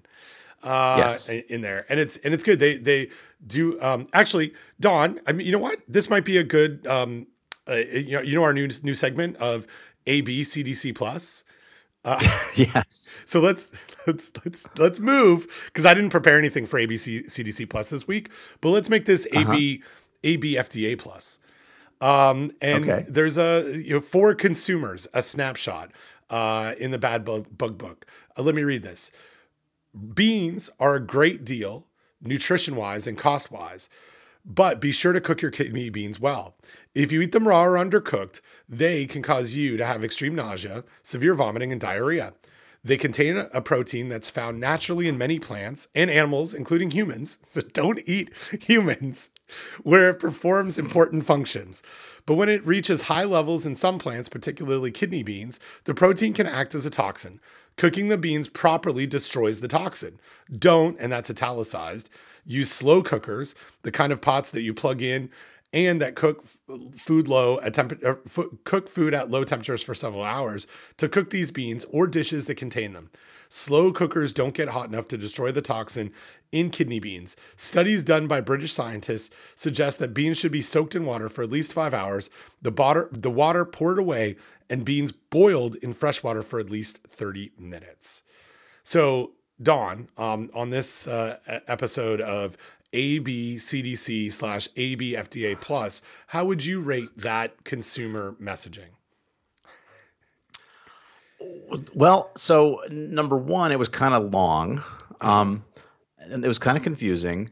And also, I was not really paying attention because I was looking for the episode of Risky or Not where we talked about kidney bean lectin, which we did not do. We actually did it on this podcast, uh, and it was Food Safety Talk 220. It's so close to testicles. Oh, right, right. Yes. Yeah. Excellent. Which, eh, but it really should have been an episode of uh, Risky or Not, uh, because we could have said kidney beans in a slow cooker, risky or not, and I think the answer would have been risky. So yeah, so um, yeah, I think that was kind of uh, that was kind of some complex messaging. Can you can you send me a link to that page that has that? Oh no, I can't. See, that's and that should factor into your oh. to your um your decision making because it is in the bad book. reading from book the bad bug book. That yeah. yes, that is not uh, linkable. Um, so uh, uh, yeah. yeah, minus minus one. Let me just tell you uh, for that. If we want consumers to read it, it's it would be very uh, beneficial to include a link to it somewhere. Yeah. Um, I, I, guess it's okay. It, uh, so don't use slow cookers, and then um, cook, soak for five hours, pour the water away, and then boil in fresh water for thirty minutes. I guess that's okay messaging. I mean, I, right? I mean, what do you think? I think it's okay. I think this, the, you know, this this isn't, and and this is. I'm going to go back you know, to. You know what, Ben? I'll I'll I'll say, uh, ABC FDA B minus. B, B minus. Okay, ABC FDA B minus. I'm I, I'm going to go. Um, okay, so uh, I'm I'm going to lead. Uh, two things are going to delete. Uh, make, make this a problem, and I've I've now given you the snapshot, uh, in your text so you can look at okay. it. Um uh, one, it's hard to find this. It, it, the yep. the bad bug book is it for consumers? Is it not for consumers? Who's it for? And and it goes to my I don't design. think it knows who it wants to be for. It I doesn't. that's know. part of the problem. Yeah. And if we want to make a snapshot for consumers, and this this exists in uh, a few places in this book, um, we we need to to make sure that we know what we're trying to do with it, right? Like in in a lot. Of, so. Um, it, it it is and and what I want to see in all of my messages, Don, and and I know that boiling water has a temperature, but I actually want them to say you got to get it to a specific temperature. So I'm going to give them a C plus for this, mm. uh, for hard to find, not well designed, not sure if this is the right spot for consumer snapshots, and not specific details. And and I'm, I'm going to add another thing in here um, you know, I I have a um, a pot that I plug in and cook food low temperatures for several several hours. That is not a slow cooker, but it is an instant pot, and and I think that they don't mean that in this case because my instant pot uses pressure and gets the temperature up. So uh, I think we need to be updated and, and be specific. But thank you for the deep fed. He didn't know that we would then go ahead and rate uh, this this message on today's episode of AB CDC AB FDA plus. But I'm going to give it a C. Mm-hmm. What did I say? A C plus? You gave it a B minus. You did. B minus. C plus. Yeah. So, um, so we we all and because he's retired and he has lots of free time, apparently he sent us more feedback, um, which I've entitled um, um, uh, "Deep Fed Honey Feedback." Um, Uh, and then he, he sends us a, a YouTube link. Uh, watch Brad make honey fermented garlic at, and then gives the YouTube uh, link. Um, this is actually an improvement from his earlier video where he did not mention pH or adding cider vinegar. I've noticed other videos that show how that show how to make this do not mention pH. They just mix garlic and honey. I'm curious whether this is a yeast fermentation or LAB, lactic acid bacteria fermentation. Might depend on the microbiota on the garlic and in the honey at the time the ingredients are mixed. I agree. Um, if vinegar is not added and pH is not followed, what's the likelihood of CBOT toxin production? As you can see, during the fermentation, water leaches out from the garlic and raises the water activity, but to what level? It certainly appears to be watery. Um, I think this would be an excellent MS or PhD project. Not only would the student use classic micro techniques, but whole genome sequencing and metagenomics could apply. Please, please, please do this research. And to that, I have to say, um, please, please, please find someone to fund the research, and somebody will surely do it. Um, and, and of course, I'm making fun of our friend. Um, because he knows that it takes money to do research. Uh, we're not like the FDA where we just have all this money floating around. right, right, easy, yeah. You know, our friend Brad, is the same guy that we uh, we talked about cured egg yolks on. There, there was a, a link. Uh, our, I mean, our, our friend Brad from the from the internet who did this honey fermented um, garlic also has a cured egg yolk um, video that that we looked at. Did I mention we have feedback on cured egg yolk too, Ben? No, but go, go you you go ahead. So uh, this is um, uh, this is feedback from our our friend uh, from Texas uh, named Alex. Uh, so we'll call him um, Deep Texas. Deep Texas. Deep Texas, deep in the heart of Texas. Um, uh, uh, this is so. This is feedback about the risky or not episode. Uh, okay, guys, I hope you don't start referring to me as quote the newly acquired pain in the rear close quote. Alex, we would never do that.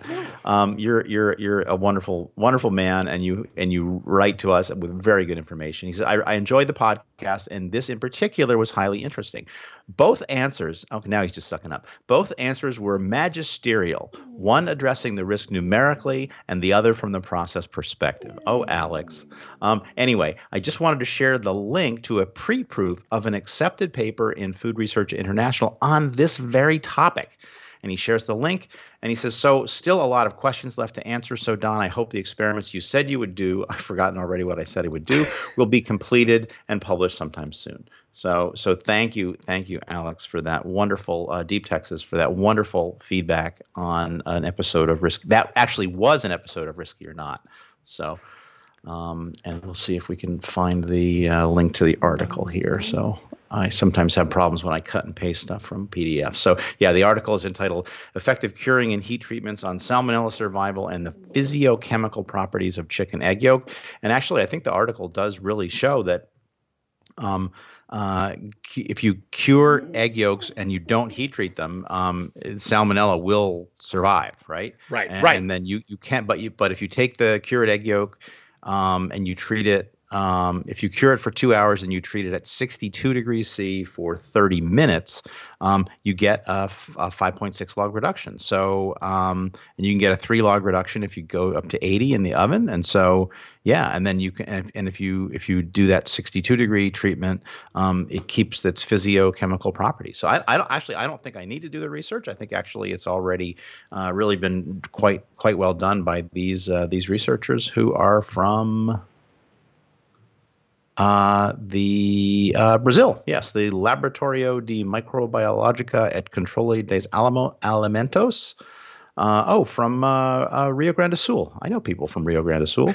Um, yeah, no, I don't. Actually, I know, I, I know, I know. My friend Marcy is from Rio Grande do Sul, but uh, you know one person from Rio Grande do yeah. Sul. Yeah. Well, but she's from there. She's not Yes. where she lives now. Now she lives in the different part of Brazil. That's uh, the the pointy part uh, where it's warm.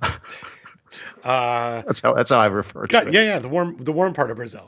Uh, The- It's the part. It's the part that pokes out into the Atlantic the most. It's the furthest eastmost uh, part of um, uh, the Americas. oh, that's that's great. Um, I don't know how to answer that. I don't know how, what to go next. Uh, so, but I'm gonna do some follow up here from uh, Deep Home Food Preservation.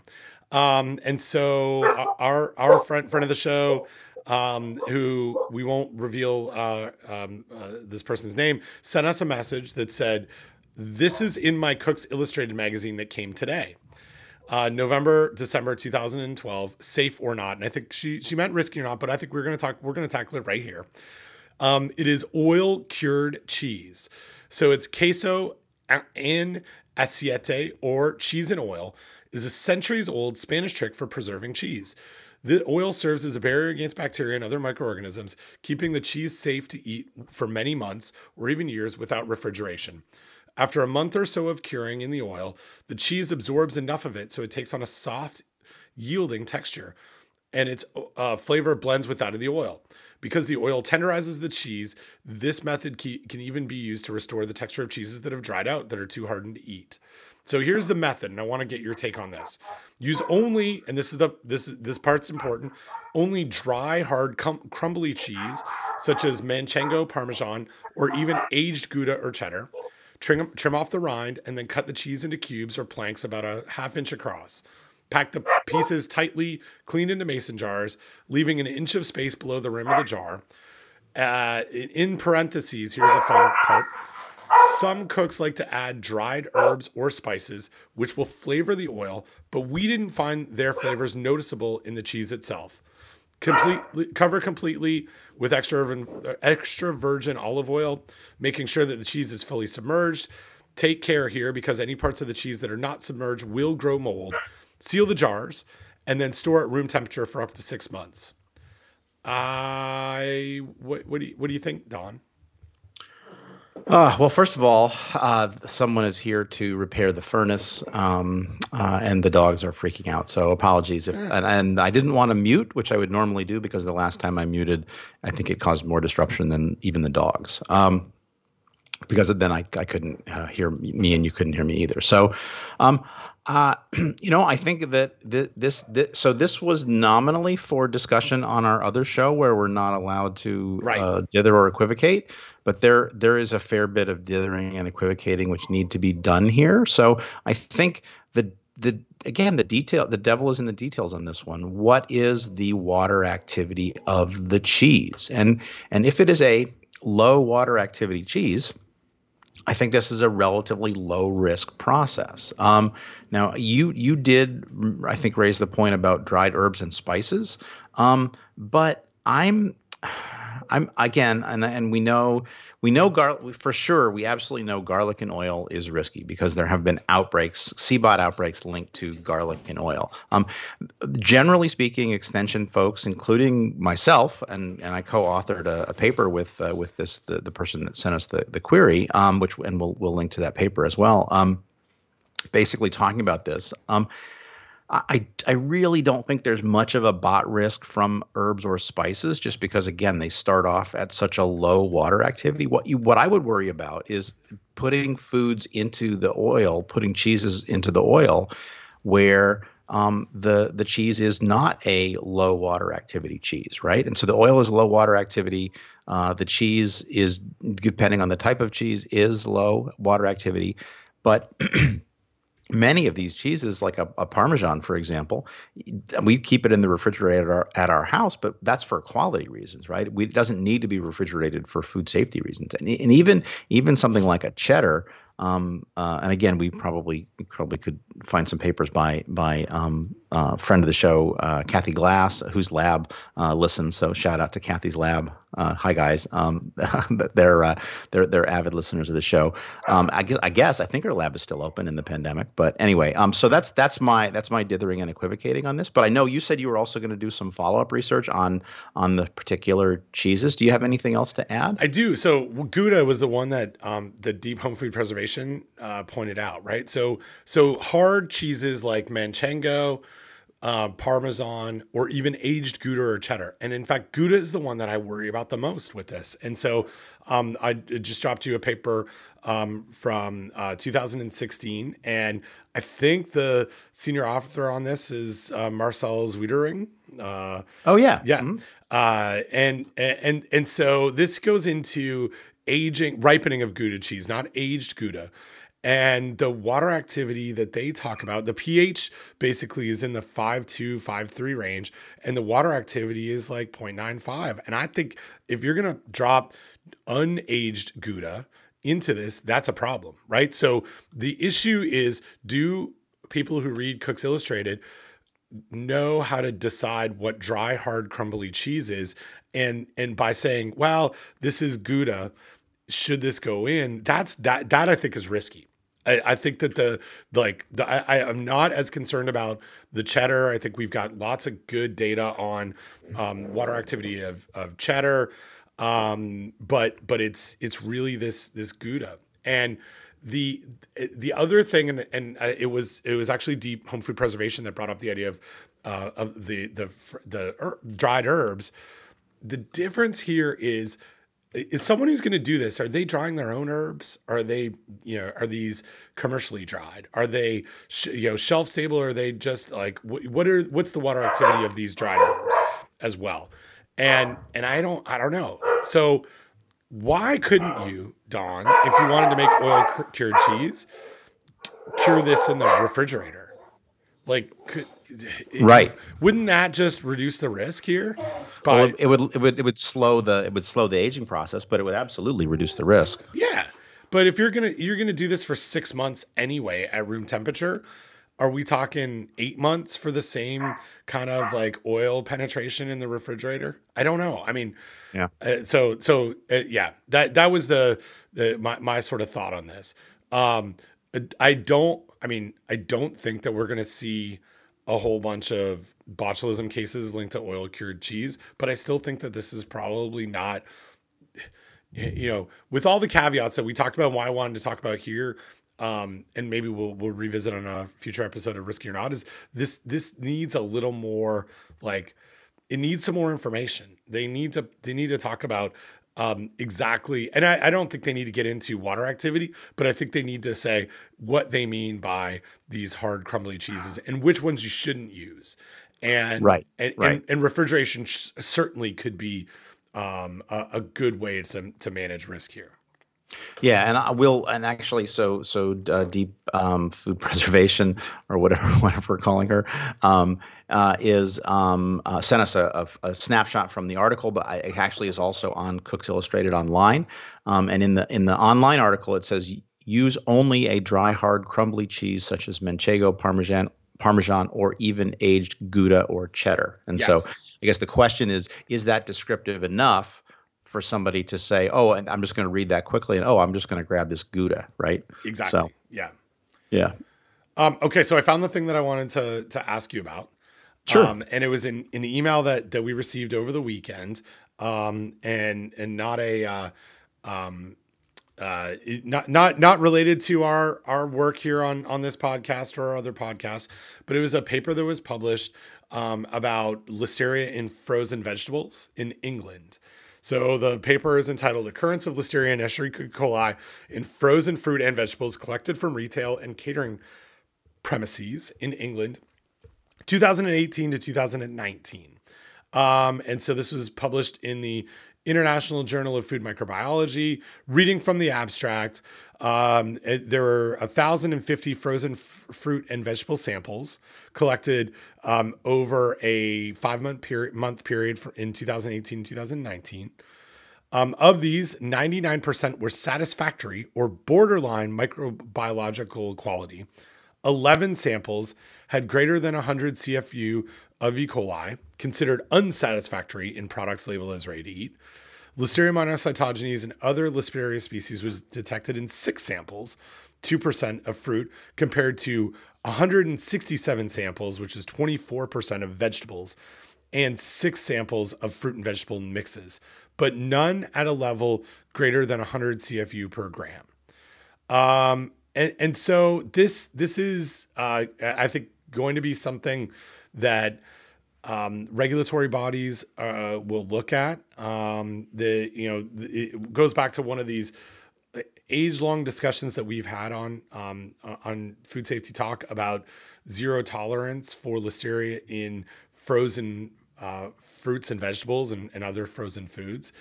And, and so what you know what do we do what do we make of this what do we do with it Oh, is, is it the question for me? Yeah, that's a, yeah. Or do you okay, want? I thought you were. I thought you were. I thought you were uh, asking a rhetorical question. Um, I think I I think it's really good work. It's a really nice survey. I what I what I think well, what I think we should do with this is we should use this to continue to pound on FDA um, over the ridiculousness of a zero tolerance for listeria, um, because c- clearly, uh, they, again, there's a wonderful article published by Jenny Scott before she joined the dark side or the other side, depending on your point of view, um, the uh, on um, list is entitled some and and Yuhuan Chen I think was the primary first author and something like listeria low levels equals low risk right and they did a similar survey in the U.S. and they showed that generally speaking listeria is present at low levels and and I think you know if you have a zero tolerance it provides it gives the industry a disincentive to test. And and and certainly again back to our earlier discussions about uh, SARS-CoV-2 and dose response okay yes I get I get that there is theoretically a risk from even a single listeria cell but with listeria we have a pretty good idea of what the dose response model is. And again we can argue over the details and what exactly is the model but but even you know even a low level of listeria is is unlikely to present a risk to most most people. And i think that you have to weigh like what's the what's the advantage of having a zero tolerance? Well maybe you're preventing illnesses but maybe not because the industry is not testing right? Because if they test and they find it then then they don't they don't don't want to don't want to deal with that. And so they're not they're not going to do that. So um, if you allow them a small level, then they can test, and then and then they can when they find small levels, like they like they would have found in the Blue Bell ice cream, they can then investigate, right? And and you can and again, this is to the to the point of our article, which I think has now been accepted in Food Control. That was written um, with a, a, team that the American Fro- Frozen Food Institute put together. Um, you can actually design a testing plan that is more protect, protective of public health that includes more samples that has a z- that has a non-zero tolerance, right? And so from a statistical point of view, you can design a testing plan that allows for some listeria but if you if you implement that testing plan is more protective of public health than the current plan which is to collect a small number of samples and then and to not allow any listeria in it so yeah um, uh, yeah, I mean, you know, this testing shows, and I'll I'll read to you what I wrote to the person that sent it to us. Um, testing shows low levels. If companies yep. could test without penalty, they could investigate. Um, and then the respond the respondent says couldn't agree more. FDA is stuck on how to deal with the presence of the hazard at any level. And, so and, yeah, yeah I, and I, I mean, I think this is like I I couldn't agree with you more. We've got a situation here where yeah, if if we look at the presence numbers, right? Someone it, it looks alarming to to someone who doesn't follow this to say um, 167 samples, 24% of the vegetables um, had Listeria monocytogenes or other Listeria species. But the end of that sentence, which I did not, I didn't mention on on purpose because I wanted to have this discussion, was none at a level of greater than C, 100 CFU per gram, which is the EU legislation regulated threshold right so so what we don't know in our US system with 100 with zero tolerance when no one's testing is what you know we we don't have that preventative measure coupled with um, sampling because there's a disincentive to do this in our processing facilities to look to see how much is over that 100 uh, CFU per gram and how much is less than that. We just don't we don't know. There's not like it, it's not a um, we just don't we just don't have that have that data. Here it actually looks to me like uh, all the headlines around this and um, uh, food safety news let me let me read from theirs because this is what what i wanted to uh, talk about a little bit. Um, uh, said something like you know you know 60% uh, where is it? Food safety news. Let me get it let me get it correct on mm-hmm. um, uh, Listeria. This is the headline. Listeria found in a quarter of frozen veg in England. Yes, right? Correct. But it's not even burying the lead. To, like it just doesn't really exist where it talks about it, it. All of the vegetable samples were within the tolerance. Like it's within the level that's that's allowed that is risk based and and so to me this almost shows that the system is kind of working right like like that that right. that that we didn't see in this uh, you know a thousand samples. This a lot over this five month period, and nothing ag- above that that 100 CFU per gram threshold is pretty surprising to me. Like like it it it, it, looks like it's working based on Right. on Like- this. And I guess the other question I would ask is during this time period when they were collecting all these samples, um, did any were any of these linked to outbreaks? Right. And and I don't and I don't think so. I think when I read the article, they they do talk about outbreaks that happened around the same time. Um, but but not um, related to this to to this this uh, um, sampling. Um, so um, let me let me read here. Um, an outbreak of listeriosis was reported in the U.S., um, which we've talked about. Um, whole genome sequencing. A further outbreak of listeriosis occurred between 2015 and 2018 and involved 53 cases um, across six European countries. The source of the outbreak was traced to str- sweet corn grown and frozen in Hungary. The use of WGS identified the outbreak strain um, which was detected in multiple frozen foods and surface swabs within a single plant in Hungary where vegetables was, were processed. Uh, the food chain uh, associated with this pro- producer was highly complex. Um, a further case of Listeria meningitis occurred in England in February and uh, in 2019. The outbreak strain was identified um, recovered from samples of cheese and frozen sweet corn collected from the uh, patient's domesticated uh, refrigerator. The sweet corn was from one of the recalled batches traced to the Hungarian plant, but but they don't say anything about that. That was linked to this. You know, the WGS that they share shared was linked to this uh, this work, right? So, I yeah, I don't I don't think so. They they Uh, I'm yeah. Yeah, it's not. They could have done a better job. I, I think that there might have been because they they do they do talk about the one of the five SNP clusters related to uh, uh, L. mono CC6, which was the strain isolated from sweet corn, right? So, yeah, I, it would yeah it would be But but I don't think that these are part of that their survey. Like you're looking at figure two, right? Yeah right I don't think that's the data that they're talking about from their thousand and fifty frozen fruit samples. But maybe maybe maybe I'm wrong. Mm. I could be I could be wrong. The when yeah the way that I read it that was they were reporting the the outbreak samples that were in that that were done as part of the investigation. Anyway, um, so I, yeah, I guess the the the takeaway from me is yes, there are there, the yes, Listeria exists in frozen vegetables, and in in this paper from this survey, it is less than the um, risk based uh, thresholds. right right Yeah. Um. okay, Yeah. Uh, I don't know. Uh, yeah. Uh. What else? What else? What else do you want to talk about? Well, um, I, I think that could be a show. I did I did just look down at my call recorder, and it says that we've been recording for forty minutes, Ooh. which is which is Not not, correct. Not true. Um, so I suspect with my plugging and unplugging, um, I may have uh, fractured the recording into multiple components. So I have I have will- the actual com- the record. Yeah. I an hour and forty two minutes, so I think we're yeah. good. So yeah, so and this this one is mine. So uh, if you would, um, when we wrap here, you can if you can just send send me your recording, I that would be great. Yes. Uh.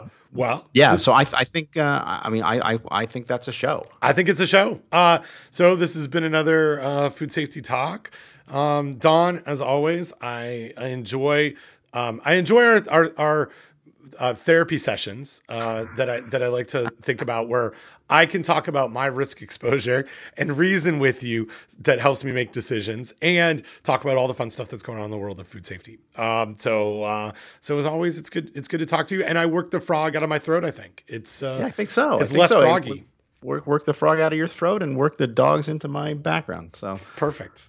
Good. oh All boy, right. they're really they're annoying me today. Wow. hey, we you know people don't come for the audio, Don. They come for for the discussion. Oh, I, and I will mention, I alluded to this at the beginning, and we will link to this early in the show. Um, I once again have thought about this wonderful um, um, um, uh, panel at South by Southwest on actually on blogging.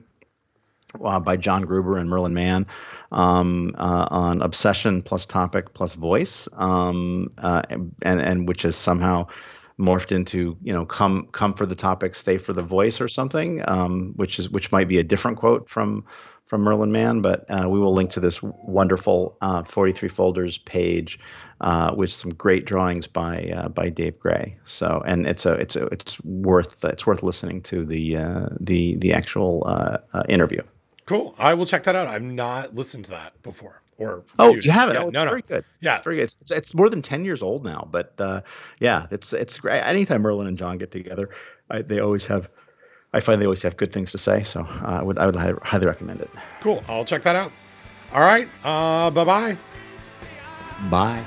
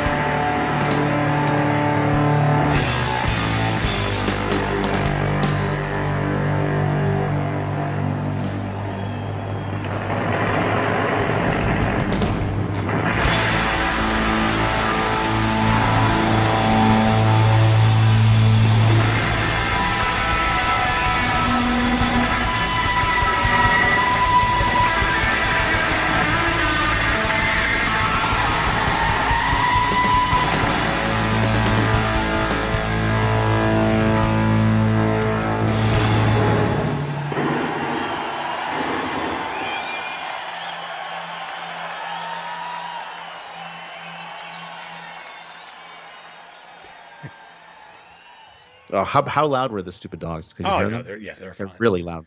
No, really no, they loud. weren't. It, it, like maybe a couple of times while while we were talking, but for the most part, I didn't I didn't hear them. One of my kids is watching, like, so Sam's on. It's got to be Sam. He's on uh, fall break right now, so he is watching an oh. action movie directly behind me. I can hear like the the the music explosion. and yeah, the explosion. So I don't know if you could hear that at all. Um, I could hear none of that. Oh, good, good, good. Um, I don't. So I was thinking about this. I'm. Let me. I. I want to. I want to pitch something to you since you're doing sure. all that really heavy work on risky or not, and we're doing a lot of recording to to stay sort of current on that and releasing three a week. Do you want me to just do all the stuff for this podcast? Like I don't mind doing the editing um, for this, and okay. and because I'm not doing any like you're you literally doing everything on risky or not. Oh yeah, yeah. So so it's kind of like if we split our you know, you're doing three quarters of the work. I'm doing one quarter of the work. And, and I, I would, okay. I, at least in the, guilty about that. Yeah, yeah. Well, and, and I've got, and I don't want you to like, you know, I was thinking about today. It's like, oh, you've got some stuff to do for risky or not, because we're, we're now close to the end of, of what we've recorded that's in the can and um and then you got this one now too so I, am I'm, I'm totally happy to to take these to take all of food safety talk okay. yeah all right well that's that's fine I'll, I'll, I'll allow it okay okay all right, good, good, good. And it's actually better because, like I said, the audio, uh, the audio, my audio is going to be a pain right. on my mine just because there's at least broken into at least two two components. So yeah, yeah, yeah. No, yeah. Don't worry about that at all. And then I can. All right. I'll just. And I, I've, I've captured. I've captured a bunch of. Uh, I've captured a bunch of potential titles, um, but not. But not in that latter half of the show. But um, because uh, because I, I, just got involved in the conversation and we didn't say anything that was really funny or a yeah. good title. But there's a, there's a bunch of really good titles um, from early in the show. Oh, I forgot to put out like the other titles in the tweet from last one. I'll do that now. Okay. Because we, you know, let's keep the keep the content fresh, right? Uh, it went out. We got we we're you gotta you gotta keep creating content. Um, cool. Okay. Um, so yeah, so I've got this, and and I'll just like take them all going forward until it becomes overwhelming, or I get four behind, and then I need help. or whatever. Okay. yeah. That, that sounds that sounds fine. Yeah. Cool. Um, I okay. Do we have? I'm trying to look at my calendar. We we're not doing risky or not this week. Do we, Do we have- even have one on the books? I don't think we do. Is that possible? Yeah, it is because I think I said because once I so the last recorded one drops tomorrow, and then and then we've got a bunch more, and then, then I think we I think we said let's yeah let's just not schedule one. We could schedule one now. Yeah, yeah. Um, that's Oh wait, October no no October twenty two. We Oh, are, we are scheduled for for October twenty two. Oh yeah, in the afternoon. It- yeah. Yep. Okay. I was I was looking for it. I couldn't see it. So October. Uh, good. Um, so October 21, we just got a little door notice from uh, Duke Energy, our energy provider, saying um, potentially because of work that we are doing, you will not have power on October 21st from 8 a.m. until 1 p.m. Um, which is awesome for a variety of things. One is I don't know Don if you know this, but my kids are both on virtual school, which requires the internet and also um, power. Um, so so they they will maybe not be going to school that day, but I have a note in my calendar not to record, not not to schedule Don't anything. it. Yeah, Yep. so so Yep. that's off the books. But that is, and and I had missed that we, uh, like I was thinking we were still scheduling risky or not. So we're Yep. good. Okay. Um. So the twenty first. So the we, the twenty seventh is weird because that like two weeks from that's IAFP week, Right. and I have a symposium, uh, two weeks from right now. That Yeah. or, or Yeah, not I- symposium. I- I, uh, Round. round I do too. I think we're in the same round table. Oh, we could, maybe are we? Is Round it- table six. I don't know. It just says uh, Practical and science-based performance standards and alternative to zero tolerance. Maybe not. no, no. I don't think I'm in that one. Well, I think we just recorded that one. Uh, so I could do um, Monday the 26th in the morning, but I think that's when the Ivan Parkin lecture. I haven't put everything on my. I've kind of blocked out that whole week, or Monday, Yeah. Tuesday, Wednesday. So why don't we just not have anything? What if you looked at, say, the 30th, or yeah, could you do the 30th? Uh, I no, I've got a I've got lab meeting and seminar in the afternoon, and then I've got a Yeah, that's all right. uh, a call in the morning. I got, I'm holding all day on the 29th for the Texas Environmental Health Association. Let me see if I have a specific time on that. I, uh, that's a meeting that I have gone to in person a bunch of times and I love it because it's in Austin. Um, but, but I'm doing it virtually. I don't have any, I got I don't know. So I'm currently holding all day. I don't know what time I'm speaking. So Okay. that's not very helpful. Yep. You know what's something that is really helpful? I just discovered, and I think I knew this, but I'm just rediscovering it. I'm going to share it with you. When TextExpander gets blocked by login window, that command forward slash thing still works. Oh, Yeah. okay. which is which is awesome because because I I use that to do stuff like put the show note links into the file. Oh, Oh, awesome. man, that is so cool. All right. All right. So Um, what if we looked at okay, so I'm I'm holding the 28th, but I don't have a roundtable at all. I don't have anything in my schedule and there's not a IAFP I think like live thing that I w- want to go to yet. So what if we tried to do the morning of the 28th? Well, so I I am speaking at IAFP, but I but I think that that's one of the ones I have to pre-record. Cool. So I think I could do it. Okay. Why don't we tentatively pencil in here the 28th in the morning? Because I my guess is that the Silliker lecture would be in the afternoon, right? I haven't looked. I'm just holding all day. So um let's let's do like let's do 9 a.m. again. That works. And if you have like uh we, we can Yeah, my my my talk my talk is scheduled for ten thirty. Um, but like I said, I think I have to pre-record it, so Yeah, yeah. I don't I, I don't I don't see the point. I mean, I, I don't really see the point of having it on my calendar. If I it makes I, I don't quite understand what they're doing yeah. because if it's pre-recorded, it shouldn't matter. It can be. It doesn't have to be at a certain time. so I don't quite understand that, but Okay. Yeah.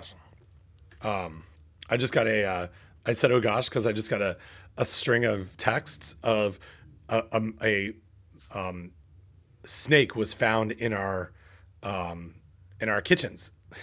Oh no! Oh, Yeah. and you're in Dinah's kitchens. Yeah, who's in the kitchen with Dinah? Yeah, yeah, yeah, yeah, yeah. It's awesome. Yeah. Oh gosh. Uh, mm, that's exciting. Ugh, and it's maybe it's a copperhead. Ooh, Oh Jesus! Dinah's Kitchens. All right. See what happens when people vacate? Yeah, the, the snakes come. The snakes come in. The snakes are taking over. Uh cool. Okay, so that's that's set. Um all right, cool. I think that's it. All right. Yeah, and I'll I'll let you know. I'll I- I'll do some investigating, but I don't really think there's any.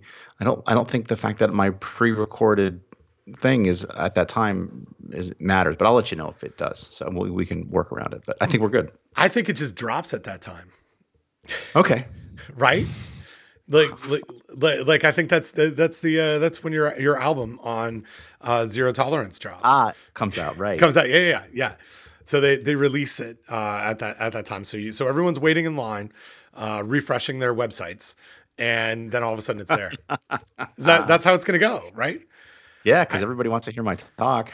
Here, here's the thing. I appreciate that everyone is doing their best on this, and I I agree. It's it is hard to get excited about it, and I feel really bad for IAFP and the staff who are putting this all together because I think it's I think it's hard. I think it's hard. Oh, to- it's super hard. They've never done it before. Yeah. Um, they probably never will have to do it again. yeah, Um, and it's a ton of time. Yeah. and and it's and we're all kind of like, not you know the the beauty of IAFP is I show up and I know what the schedule is. Right, I don't have to think Right. about it. I Right. know that the Ivan Parkin lecture happens on Sunday evening, and Right. that that that I'll I've got a I have an app in my phone that I can search to say what are the things that I'm interested in. It'll tell me what rooms to go to, and I don't I really don't have to think about it. I know that it starts at eight thirty. I know that there's a break at ten. I you know like all of that stuff is ingrained in my mind after going for for twenty years, and this this switch to the online um, process is is the best thing that anybody could do to manage it but it also is like takes brain space to figure out how to uncouple what we normally do and and i you know they're i i really i don't know i really appreciate what iafp is doing and i think it's hard to do like i think that it it is it's hard to do it and i think it's hard to get people to mo- motivated to to go as well right like like to, Oh, yeah. to quote air air quote go to it Right. Oh. Yeah. So, um, all right. Uh, I think that's uh, I think that's an after show too. So I've got this one. You don't have to worry about it. Yep. It's a wrap. Yep. Uh, I will. I, I will. I will drop the the titles I captured plus the show note links uh, into a text file, which you can see. Cool. And I worked on a thing, the the Larry Lynch thing yesterday. So I hope to finish that off today for you to take a look at before I send it to him on the restaurant stuff that we had talked about a couple weeks ago. Cool. Do you, do you remember that? Do I? Yes. Yeah. Okay. Good. Yeah. So it, it is sitting with me, and I'm almost done it. Sounds good. Cool. All right. I will. uh I will talk to you later. All right. Talk to you later. Bye bye.